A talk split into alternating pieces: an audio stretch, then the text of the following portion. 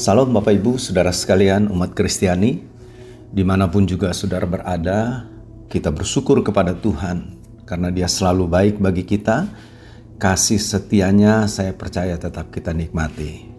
Bapak Ibu, mari kita mau berdoa sebelum kita mendengarkan kebenaran firman Tuhan pada saat ini. Kita berdoa Saudara. Tuhan Yesus Gembala kami yang baik, kami mengucapkan syukur kepadamu buat kasih karunia yang limpah yang Tuhan berikan kepada kami. Hari ini oleh anugerahmu kembali kami akan mendengarkan kebenaran firman. Biarlah kiranya firman-Mu yang kami dengar benar-benar mengisi hidup kami, memenuhi keberadaan kami, mengubah hidup kami, membawa hidup kami semakin berkenan sesuai dengan rencana Tuhan. Terima kasih Bapa, urapan Roh Kudus mengurapi kami, memampukan kami semua untuk kami dapat menghidupi firman-Mu ini. Di dalam nama Yesus, haleluya, haleluya, amin, amin. Saudara-saudara yang kekasih dalam Tuhan, kalau saudara mengikuti uraian firman Tuhan yang saya sampaikan minggu lalu, saya mengingatkan minggu lalu bahwa saudara dan saya sebagai orang-orang yang percaya, kita memiliki tugas. Dan tugas ini bukan ditujukan kepada sekelompok orang seperti pendeta kah, penginjil kah, atau mungkin jabatan-jabatan rohani. Tetapi saudara, tugas ini itu ditujukan, diberikan kepada setiap orang yang percaya kepada Tuhan. Saudara, apa tugas itu? Kita tahu minggu lalu saya katakan menyampaikan kabar baik. Jadi Tuhan panggil kita, Dia pilih kita, Dia tetapkan kita menjadi umat kepunyaannya dengan satu tujuan, dengan satu maksud untuk menyampaikan kabar baik kepada setiap bangsa, kepada setiap pribadi. Bahwa di dalam Yesus ada pengampunan dosa, di dalam Yesus ada kepastian keselamatan. Saudara-saudara, ini tugas kita semua. Nah, itu sebabnya hari ini saya ingin menyampaikan, menyambung katakanlah apa yang sudah saya sampaikan minggu lalu. Tapi saya mau lebih memfokuskan pembicaraan pada hari ini kepada pribadi kita sebagai orang-orang yang mendapatkan tugas. Pribadi saudara, pribadi saya sebagai orang yang mengemban tugas itu, apa yang harus ada? Apa yang harus kita miliki? Nah, ini akan kita pelajari pada saat ini.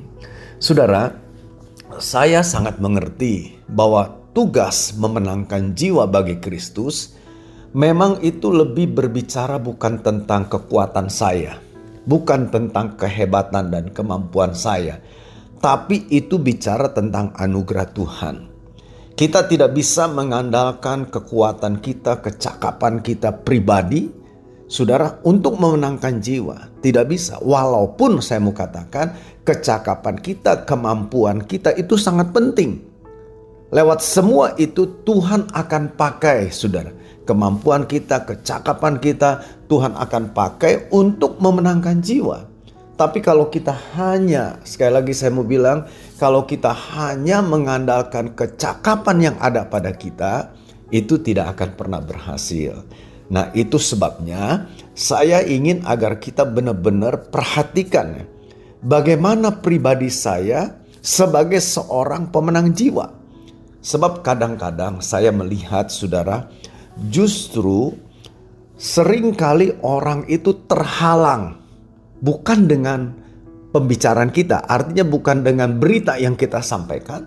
Tapi justru saudara, terhalang mereka untuk percaya kepada Yesus karena pribadi si pemberita itu. Saya kira kita sering dengar itu. Saya barangkali bisa ngomong dengan cara baik kepada saudara, lembut, wah kata-katanya bagus. Tapi kan saudara-saudara, yang saudara perhatikan mungkin bukan hanya sekedar kata-kata saya, tapi kepribadian saya, hidup saya, itu juga akan sangat berpengaruh. Nah, itu sebabnya kalau kita menyadari akan hal ini, kita perlu benar-benar mengerti apa yang harus ada di dalam kehidupan kita sebagai orang-orang yang mempunyai tugas untuk memenangkan jiwa. Nah, Bapak Ibu Saudara sekalian, memenangkan jiwa bagi Tuhan memang saya tahu tidak mudah. Ada banyak kendala, ada banyak kesulitan-kesulitan, ada banyak tantangan-tantangan. Bukan pekerjaan yang mudah. Artinya bukan pekerjaannya akan berjalan mulus, wah enak tanpa ada tantangan. Tidak. Sekian lama saya melayani dalam pelayanan ini, saudara, tantangan-tantangan begitu banyak. Demikian juga ketika kita menyampaikan kabar baik itu, saudara, tidak selalu kita menjumpai orang-orang yang katakan, oh iya saya mau terima itu semua. Mereka sambut dengan manis, dengan senyum. Belum tentu saudara, belum tentu. Bisa jadi saudara kita ditolak, kita diusir, bahkan mungkin kita diancam dan macam-macam.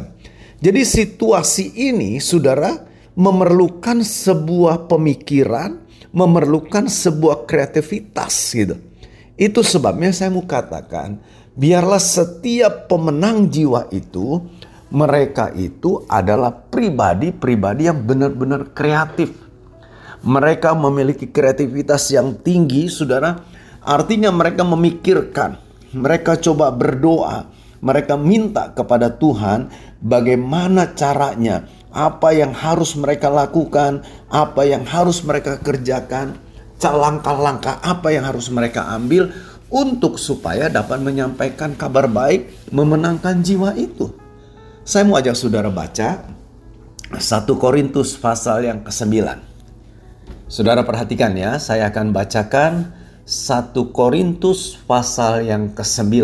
Kalau kita lihat mulai dari ayat yang ke-20. Ini perkataan Paulus, saudara. Berbunyi begini. Demikianlah, dibilang, demikianlah bagi orang Yahudi, aku, dia bilang, menjadi seperti orang Yahudi, supaya aku memenangkan orang-orang Yahudi. Bagi orang-orang yang hidup di bawah hukum Taurat, aku menjadi seperti orang yang hidup di bawah hukum Taurat, sekalipun aku sendiri tidak hidup di bawah hukum Taurat, supaya aku dapat memenangkan mereka yang hidup di bawah hukum Taurat. Nanti saudara bisa baca terus ya. Jadi saudara lihat, Paulus dia menghadapi orang-orang yang disebut orang-orang yang hidup di bawah hukum Taurat. Mereka menghadapi orang-orang yang bangga, saudara, dengan kebanggaan pribadinya sebagai keturunan daripada Abraham, orang-orang Yahudi. Mereka, saudara, memerlukan kabar baik. Mereka memerlukan keselamatan. Persoalannya, bagaimana saudara Paulus bisa menyampaikan kabar itu? Paulus sangat mengerti, saudara, bagaimana sikap hati daripada orang-orang Yahudi terhadap Injil, terhadap Kristus. Ini kan persoalan. Saudara, dia sangat paham sebab dia juga dulu mengalami kan. Bagaimana dia menentang, bukan hanya menentang tapi juga menganiaya, membunuh para pengikut-pengikut Kristus. Jadi dia tahu persis bagaimana situasi hati, sikap hati, respon hati orang-orang Yahudi terhadap Kristus. Nah saudara-saudara, sementara dia harus menyampaikan kabar baik, dia harus menyampaikan dan memenangkan mereka ini. Apa yang harus dilakukan? Saudara-saudara, seringkali kita temukan ada banyak orang-orang ketika tahu situasinya seperti itu, lebih baik mereka mundur gitu kan saudara. Banyak orang bilang, sudahlah biar yang penting udah doakan saja cukup gitu. Saudara-saudara, tapi lihat Paulus. Dia tidak berhenti sampai berkata, ya sudahlah saya gak mau kesana, gak usah bicara dengan mereka. Saya tahu lah percuma bicara dengan mereka, hati mereka keras, menentang, menolak. Sudah kita doakan saja. Paulus tidak bicara begitu. Tapi saudara lihat, dia berpikir, saya yakin dia berdoa. Dia berdoa, dia minta hikmat dari Tuhan. Tuhan, bagaimana caranya? Apa yang harus saya lakukan supaya Injil dapat beritakan? Mereka dapat mendengar Injil dan mereka boleh diselamatkan. Saudara, ini ada dalam hati Paulus. Dan hati yang menyala-nyala penuh dengan cinta Allah untuk menyelamatkan kaum keluarganya ini, kaum sebangsanya. Ini yang membuat dia berpikir, membuat dia bergumul, berdoa.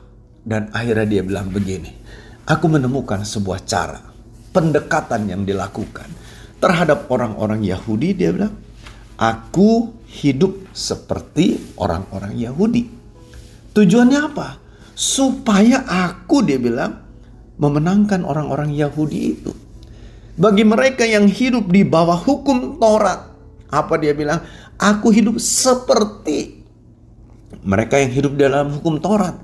Walaupun dia bilang, aku hidup ini tidak hidup di bawah hukum Taurat. Jadi saudara-saudara, ini sebuah langkah, ini sebuah cara yang dilakukan oleh Paulus.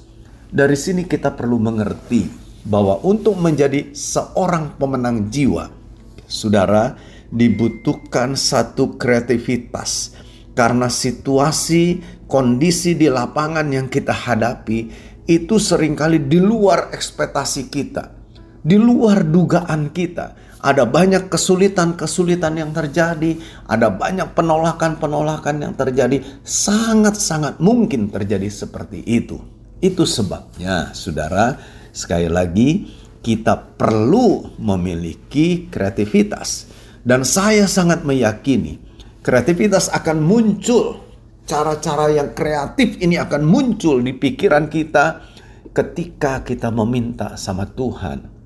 Sebab, saudara, saya yakin Tuhan itu tidak akan pernah kehabisan cara. Mungkin cara satu nggak berhasil, dua nggak berhasil, tiga nggak berhasil.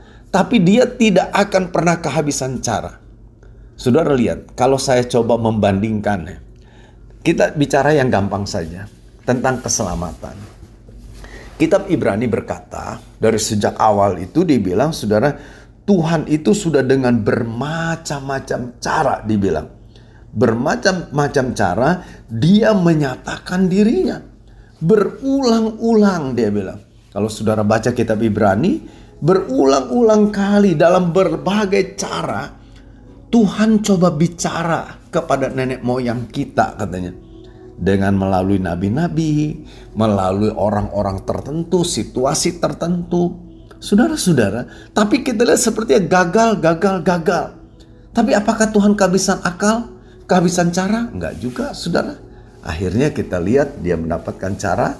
Dia datang ke dalam dunia. Dia lahir sebagai manusia. Saudara, hidup sama-sama. Dan di situ kita lihat keberhasilan yang luar biasa. Jadi artinya begini, saudara. Kreatif kita itu akan kita peroleh ketika kita berseru nih sama Tuhan. Tuhan, saya akan melakukan tugas saya. Berikan saya hikmat. Beritahukan kepada saya bagaimana caranya supaya saya dapat melakukan tugas yang Tuhan berikan kepada saya ini. Bapak Ibu Saudara sekalian, kita lihat di dalam situasi saat ini, media sosial begitu luar biasa, menguasai boleh dibilang.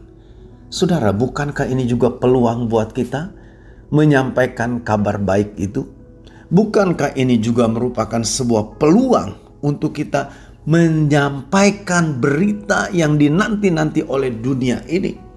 Saudara-saudara, ada di sana WhatsApp, ada Instagram, ada juga Facebook, macam-macam lah begitu, saudara. Mungkin saudara lebih tahu daripada saya. Kadangkala saudara, saya melihat orang hanya ya seperti apa ya di TikTok begitu, saudara ya. Mereka hanya menari-nari, joget-joget, sudah. Oke lah, no problem buat saya gitu. Tapi saudara, saya sempat berpikir, andai kata saja setiap kita, saudara dan saya orang-orang percaya, sehari sekali saja cerita tentang kebaikan Tuhan, lalu saudara bagikan itu di media sosial. Barangkali kita lihat seminggu gak ada hasil apa-apa, tidak ada respon apa-apa. Belum tentu, saudara. Kita tidak tahu ada orang-orang, rekan-rekan kita yang mungkin sedang dalam keadaan putus asa, dalam keadaan benar-benar tidak berdaya. Waktu dia baca, saudara, kesaksian kita, dia baca tulisan kita, dia dengar suara pujian yang kita naikkan. Oh, itu bisa mengubah kehidupannya. Ada banyak hal, saudara, yang bisa terjadi.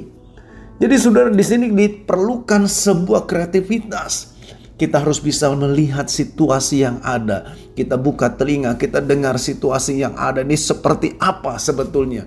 Dan saya percaya ketika setiap kita memiliki hati yang sungguh ini, dan saudara, kita akan menemukan Ada banyak cara, saudara, untuk kita menyampaikan kabar baik itu. Di samping itu, saudara, kita bisa belajar, kan? Dari siapa belajarnya?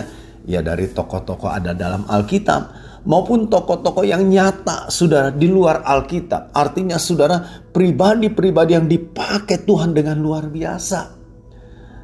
Saudara mungkin pernah mendengar kisah yang satu buku, saudara, yang ditulis, saudara, oleh seorang misioneri dari Kanada. Saudara-saudara, misioneri itu dia menuliskan dan dia bilang, saudara, dia mengalami sesuatu. Jadi apa yang dituliskan itu merupakan sebuah hal yang nyata. Tahun 1962, saudara, seorang misioneri yang bernama Don Richardson bersama dengan istrinya Carol dan anak yang masih berusia 7 bulan, dia diutus, saudara, ke Papua, ke Irian Jaya pada waktu itu. Dan dia sampai, saudara, di satu suku yang disebut dengan suku Sawi. Saudara mungkin pernah baca, saudara bisa dengar, pernah dengar, atau saudara lihat searching di Google, saudara akan baca itu, saudara akan dapatkan kisah itu. Dia sampai di sana, dia menghadapi begitu banyak tantangan. Tantangan terbesar, saudara, yang dihadapi seringkali terjadinya pertikaian, keributan, kerusuhan, perang, saudara, antar suku. Wah, itu kan suku-suku saat itu boleh dibilang suku yang masih kanibal begitu, saudara. Sampai satu hari dia menyaksikan, dia melihat bagaimana perang suku itu begitu mengerikan, saudara. Sebagai seorang hamba Tuhan, dia mulai berdoa, dia mulai berpikir bagaimana untuk menyelamatkan, mendamaikan mereka ini. Nggak mudah, saudara. Berulang kali dia cerita tentang Yesus yang mati di atas kayu salib. Tapi orang-orang Sawi justru menertawakan dia. Orang-orang Sawi justru, saudara, melecehkan Yesus. Karena apa? Karena bagi orang-orang Sawi, Yudas itu adalah pahlawan yang mampu, saudara, memperdaya Yesus hingga Yesus mati disalibkan. Itu orang-orang Sawi punya pandangan begitu. Mereka akan merasa bangga ketika dia dapat, saudara, membunuh, katakan, temannya atau musuhnya dengan cara yang halus. Itu sudah bersahabat begitu, kan? Seperti Yudas, dia peluk Yesus, dia cium. Jadi, saudara, bagi orang Sawi, Yesus pribadi yang lemah, pribadi yang bodoh dibilang begitu, saudara, tidak berdaya karena dapat dibohongi, ditipu oleh Yudas itu, saudara. Jadi Don ini, saudara, misioneri Kanada ini benar-benar bingung melihat situasi itu. Tapi dia percaya Tuhan pasti punya cara. Di tengah-tengah, saudara, keributan perang antar suku itu, dia coba berupaya untuk mendamaikan. Lalu, saudara, ketika dia bicara dengan tokoh-tokoh di sana, ternyata di sana ada satu cara perdamaian itu. Dengan cara, saudara, menyerahkan anaknya dari salah satu suku itu kepada suku musuhnya yang sedang berperang. Anak itu harus dididik, anak itu harus dibesarkan. Itu saat perdamaian. Saudara tahu, ketika saudara Don Richardson mendengar situasi itu, disitulah hikmat Tuhan bekerja atasnya. Dia mulai cerita permusuhan, peperangan antara Allah dan manusia karena dosa yang menyebabkan keterpisahan di sana. Tapi bersyukur karena dari pihak Allah dia berikan anaknya sebagai anak perdamaian. Itulah Yesus. Saudara, bukankah itu luar biasa? Itu menjadi satu buku yang sangat-sangat memberkati banyak orang, khususnya para misioneri. Jadi dari sini kita belajar, saudara, untuk kita melihat situasi. Jadi jangan jadi orang Kristen yang bodoh. Jangan hanya menjadi pemenang jiwa yang hanya berpangku tangan. Tapi coba, saudara, kembangkan kreativitas kita. Kita belajar dari Alkitab. Kita lihat prinsip-prinsip Alkitab. Kita belajar dari orang-orang yang Tuhan pakai. Bagaimana mereka mengadakan pemberitaan Injil. Bagaimana mereka memenangkan jiwa-jiwa. Kita perlu belajar akan hal itu. Saudara-saudara, jadi yang saya mau katakan sekali lagi. Sebagai seorang yang mendapatkan tugas, saudara dan saya harus menjadi pribadi-pribadi yang memiliki kreativitas. Yang kedua, apa yang harus kita miliki sebagai pribadi yang mendapatkan tugas itu? Yang kedua, saudara, kita harus memiliki hidup yang baik, karakter yang baik. Karakter Kristus itu harus ada, harus melekat di dalam kehidupan kita. Saudara-saudara, kreativitas yang baik itu akan bisa digugurkan oleh karakter yang tidak baik. Saudara-saudara, ada orang-orang yang memiliki kemampuan bicara sangat baik.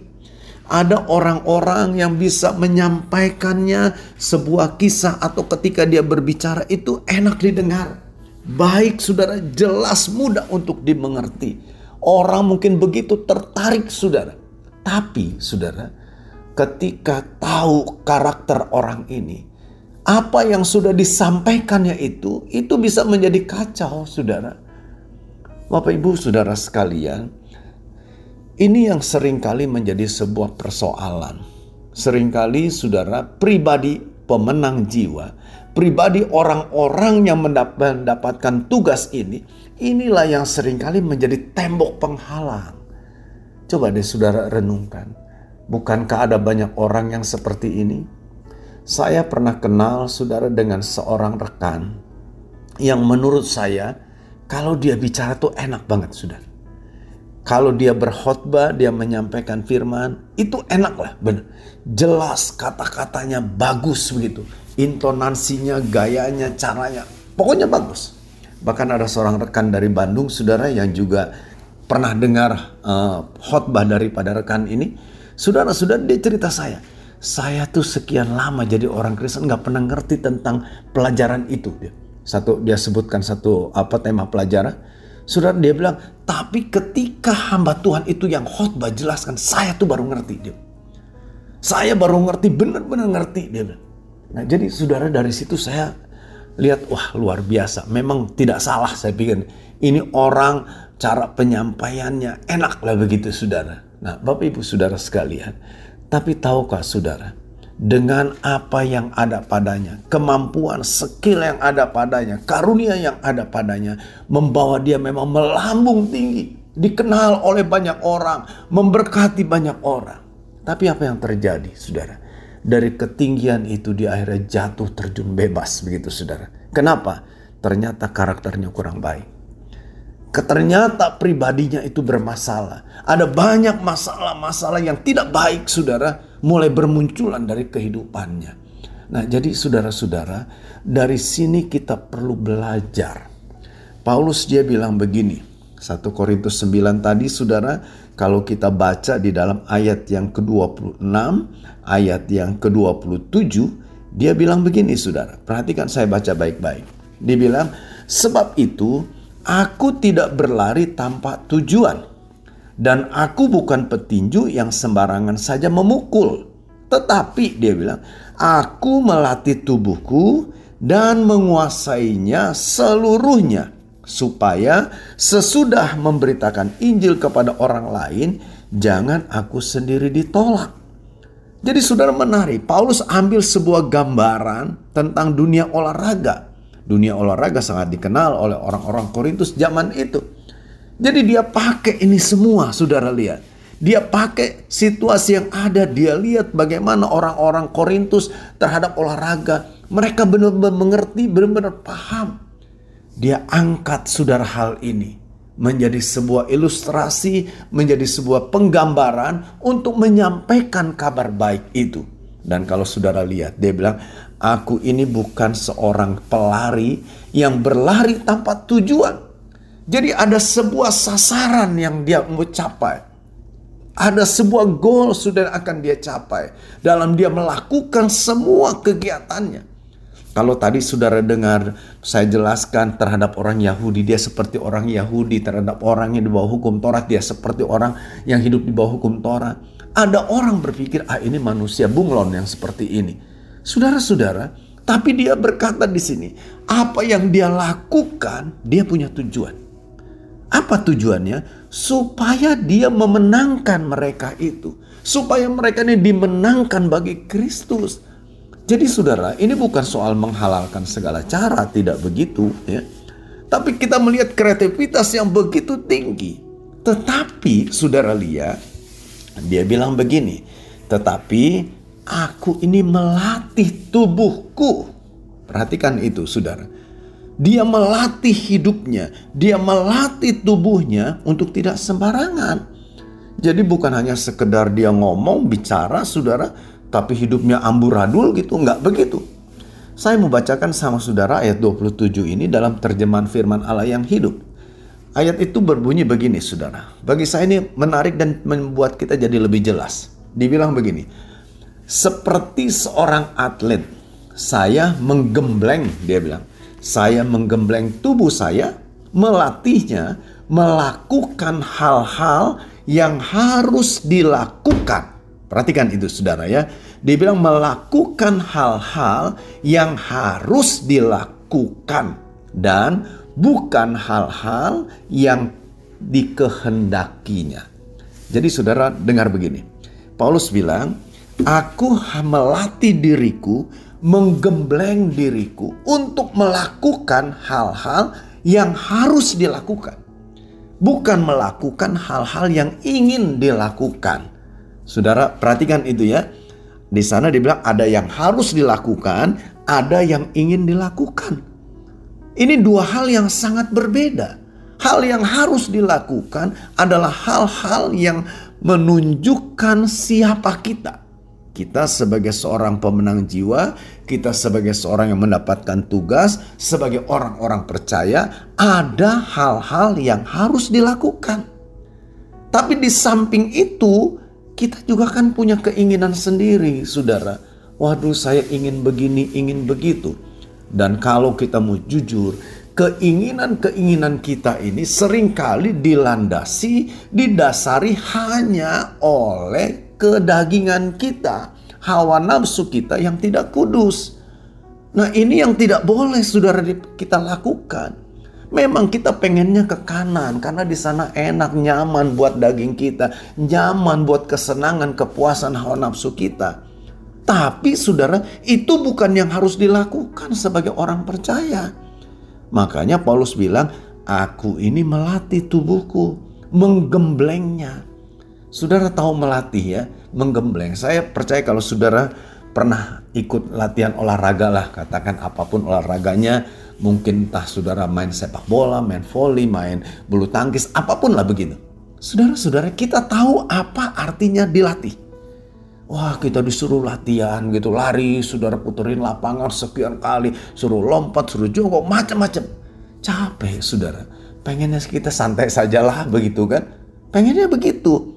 Tapi sebagai seorang atlet kita harus melakukan itu. Melakukan hal-hal yang tidak menyenangkan. Saya saudara pernah ikut saudara satu klub. Saya pernah saudara gabung dalam satu klub sepak bola. Waktu itu saya di SMA saudara, Persitara. Persitara itu Persija Jakarta Utara. Saya pernah gabung saya. Saudara latihan fisiknya menurut saya cukup berat. Melelahkan, capek luar biasa.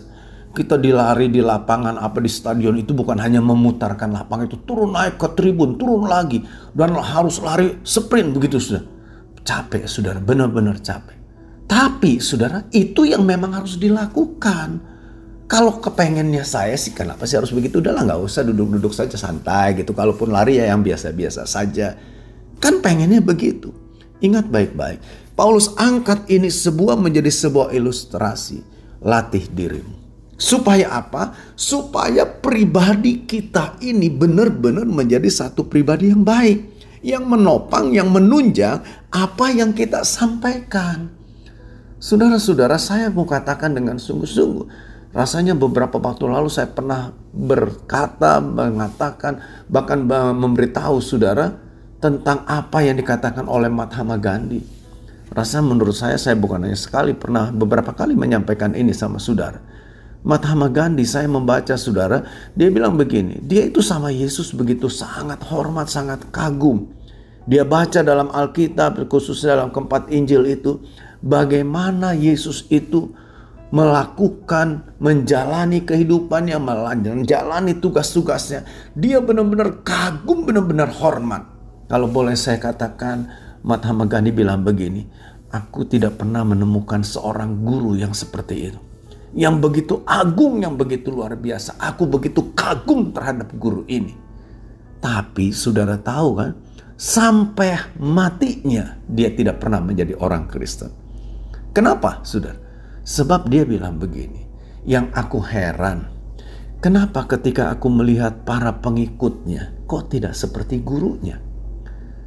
Saudara, ketika dia melihat para pengikutnya yang hidup sejaman dengan dia, dia melihat ada satu kehidupan yang bertolak belakang, yang berbeda dengan sang guru. Ini yang menjadi salah satu penghalangnya, saudara. Nah, jadi Bapak Ibu saudara sekalian, lihat betapa pentingnya hidup kita, karakter kita. Ya. Itu sebabnya latih diri kita nih untuk melakukan hal-hal yang harus kita lakukan sebagai seorang pemenang jiwa. Latih diri kita, gembleng diri kita, disiplin diri kita supaya terbentuk tuh saudara menjadi atlet-atlet yang handal. Gambarannya kira-kiranya begitu kan saudara? Jadi Bapak Ibu saudara sekalian, kita tidak bisa bersantai-santai. Waktu terlalu singkat saudara.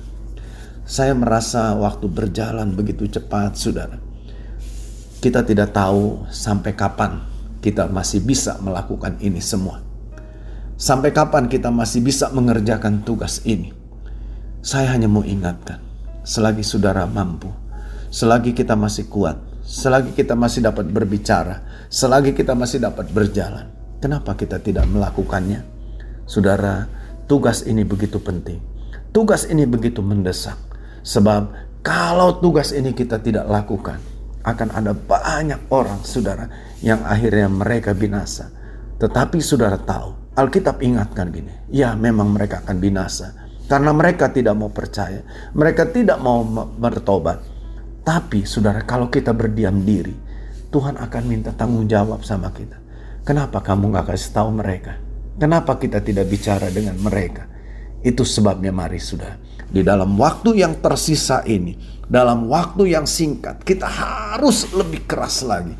Kita harus lebih sungguh-sungguh lagi melakukannya. Dan itu diperlukan kreativitas yang baik, kreativitas yang tinggi, kreativitas yang begitu indah. Harus kita dapatkan itu. Dan itu kita beroleh ketika kita minta dari Tuhan. Yang kedua, latih dirimu, bentuk dirimu, gembleng dirimu untuk menjadi pribadi yang berkarakter Kristus. Dengan demikian, hidup kita saja sudah menjadi kesaksian, menjadi berkat bagi banyak orang. Saudara-saudara, saya berharap apa yang kita dengar, kita pelajari hari ini bukan cuma masuk kuping kanan, keluar kuping kiri. Tapi biarlah kita mau mengerti, kita resapi. Dan kita mau berkata sama Tuhan, baik Tuhan, aku siap untuk melakukannya. Amin. Tuhan Yesus berkati kita semua. Mari kita berdoa, saudara. Bapa kami di surga, terima kasih buat kebenaran firman yang sudah kami dengar hari ini. Tuhan, tolong kami. Ada banyak tantangan-tantangan ketika kami melakukan tugas ini. Tapi kami percaya Tuhan tidak pernah kehabisan akal, Tuhan tidak pernah kehabisan cara untuk menyatakan semuanya ini. Kami minta hikmat tuntunan Tuhan. Pertemukan kami dengan orang-orang yang siap untuk mendengar kabar baik. Berikan kepada kami hikmat untuk kami dapat menyampaikannya dengan tepat, dengan benar. Sehingga apa yang kami sampaikan boleh memberkati setiap orang yang mendengarnya. Tuhan tolong kami, berikan kekuatan juga kepada kami untuk kami melatih, menggembleng diri kami. Sehingga kami menjadi pribadi-pribadi yang menyenangkan bagi Tuhan, bahkan juga menyenangkan bagi sesama kami. Lewat kehidupan kami, biarlah mereka boleh mengenal, boleh percaya kepadamu dan menerima keselamatan itu. Terima kasih Bapa, berkati seluruh pendengar yang sudah mengikuti renungan ini. Biarlah damai sejahtera Allah, kasih Allah limpah atas mereka. Kalau ada yang saat ini sedang dalam keadaan sakit, dalam nama Yesus, engkau disembuhkan Tuhan. Dalam nama Yesus, Tuhan menjamah dan menyembuhkanmu. Engkau yang berbeban berat, apapun persoalan yang menindas kehidupanmu, hari ini dalam nama Yesus Tuhan membuka jalan, memberikan kelegaan bagimu, memberikan jawaban yang pasti bagimu. Terima kasih Tuhan, berkat-Mu ada atas setiap hamba-hambamu, gereja-gereja, bahkan setiap umat-Mu dimanapun juga berada. Kota-kota di mana siaran ini diperdengarkan, berkati kota itu. Berkati bangsa kami, pemimpin-pemimpin kami, dari tingkat pusat sampai ke daerah-daerah. Biar kiranya kasih Allah melawat, kasih Allah nyata atas bangsa dan negara kami ini. Terima kasih Tuhan, kami bersyukur buat kebaikan-Mu, buat anugerah-Mu bagi kami. Kami kembalikan segala pujian, segala hormat hanya bagi nama Tuhan. Di dalam nama Tuhan Yesus Kristus. Haleluya, haleluya, amin, amin.